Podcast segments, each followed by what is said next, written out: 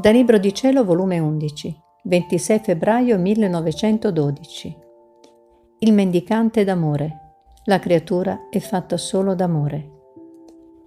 Ritornando al mio tutto e sempre amabile Gesù mi ha detto, Figlia mia, io sono amore e feci le creature tutto amore.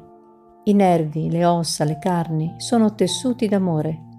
Dopo averli tessuti d'amore, vi feci scorrere in tutte le particelle come coprendole d'una veste il sangue, per dar loro vita d'amore, sicché la creatura non è altro che un complesso d'amore e non si muove per altro che per amore.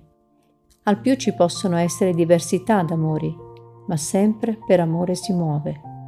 Ci può essere amore divino, amore di se stesso, amore di creature, amore cattivo, ma sempre amore.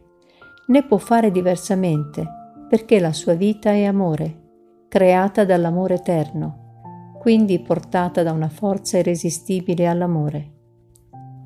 Sicché la creatura, anche nel male e nel peccato, in fondo ci deve essere un amore che l'ha spinta a fare quel male. Ah, figlia mia, quale non deve essere il mio dolore nel vedere nelle creature la proprietà del mio amore che ho messo fuori profanato, contaminato in un altro uso io, per custodire quest'amore uscito da me e dato alle creature, me ne sto intorno ad esse come un povero mendicante.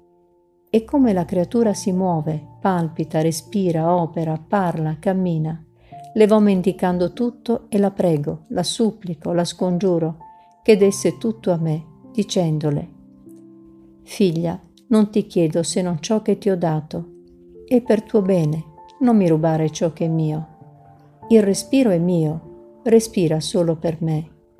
Il palpito, il movimento è mio, palpita e muoviti solo per me, e così del resto. Ma con sommo mio dolore sono costretto a vedere che il palpito prende una via, il respiro un'altra, ed io, il povero mendicante, ne resto digiuno, mentre l'amore di se stesso, delle creature, delle stesse passioni ne restano satolli. Ci può essere torto maggiore di questo? Figlia mia, voglio sfogare con te il mio amore e il mio dolore. Solo chi mi ama mi può compatire.